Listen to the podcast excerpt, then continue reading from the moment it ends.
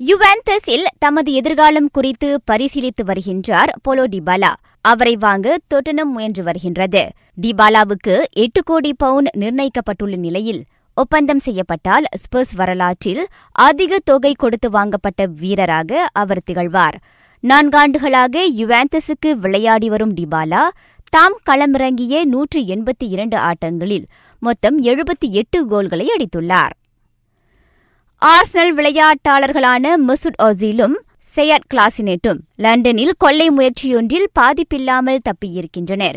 அவ்விருவரும் கத்திகளுடன் மோட்டார் சைக்கிள்களில் வந்த சில சந்தேக நபர்களுடன் வாக்குவாதத்தில் ஈடுபடும் காணொளி முன்னதாக வெளிவந்திருந்தது. அனைத்துலக வெற்றியாளர்களுக்கென்ன ஆட்டம் ஒன்றில் தொட்டனமை இரண்டுக்கு ஒன்று என வீழ்த்திய மான்செஸ்டர் யுனைடெட் பருவத்திற்கு முந்தைய ஆட்டங்களில் நான்காவது தொடர் வெற்றியை பதிவு செய்துள்ளது. ஆட்டம் முடிவடைய பத்து நிமிடங்கள் இருக்கும்போது இளம் வீரர் ஏஞ்சல் கொமேஸ் ரெட் டெவல்ஸுக்கான வெற்றி கோலை போட்டார். மலேசிய எஃப்ஏ கிண்ண இறுதியாட்டத்தை காண நாளை இரவு புக்கிட் ஜாலில் தேசிய அரங்கில் எண்பதாயிரம் பேர் திரள்வர் என எதிர்பார்க்கப்படுகின்றது. இறுதியாட்டத்தில் பேராவும் கெடாவும் மோதுகின்றன.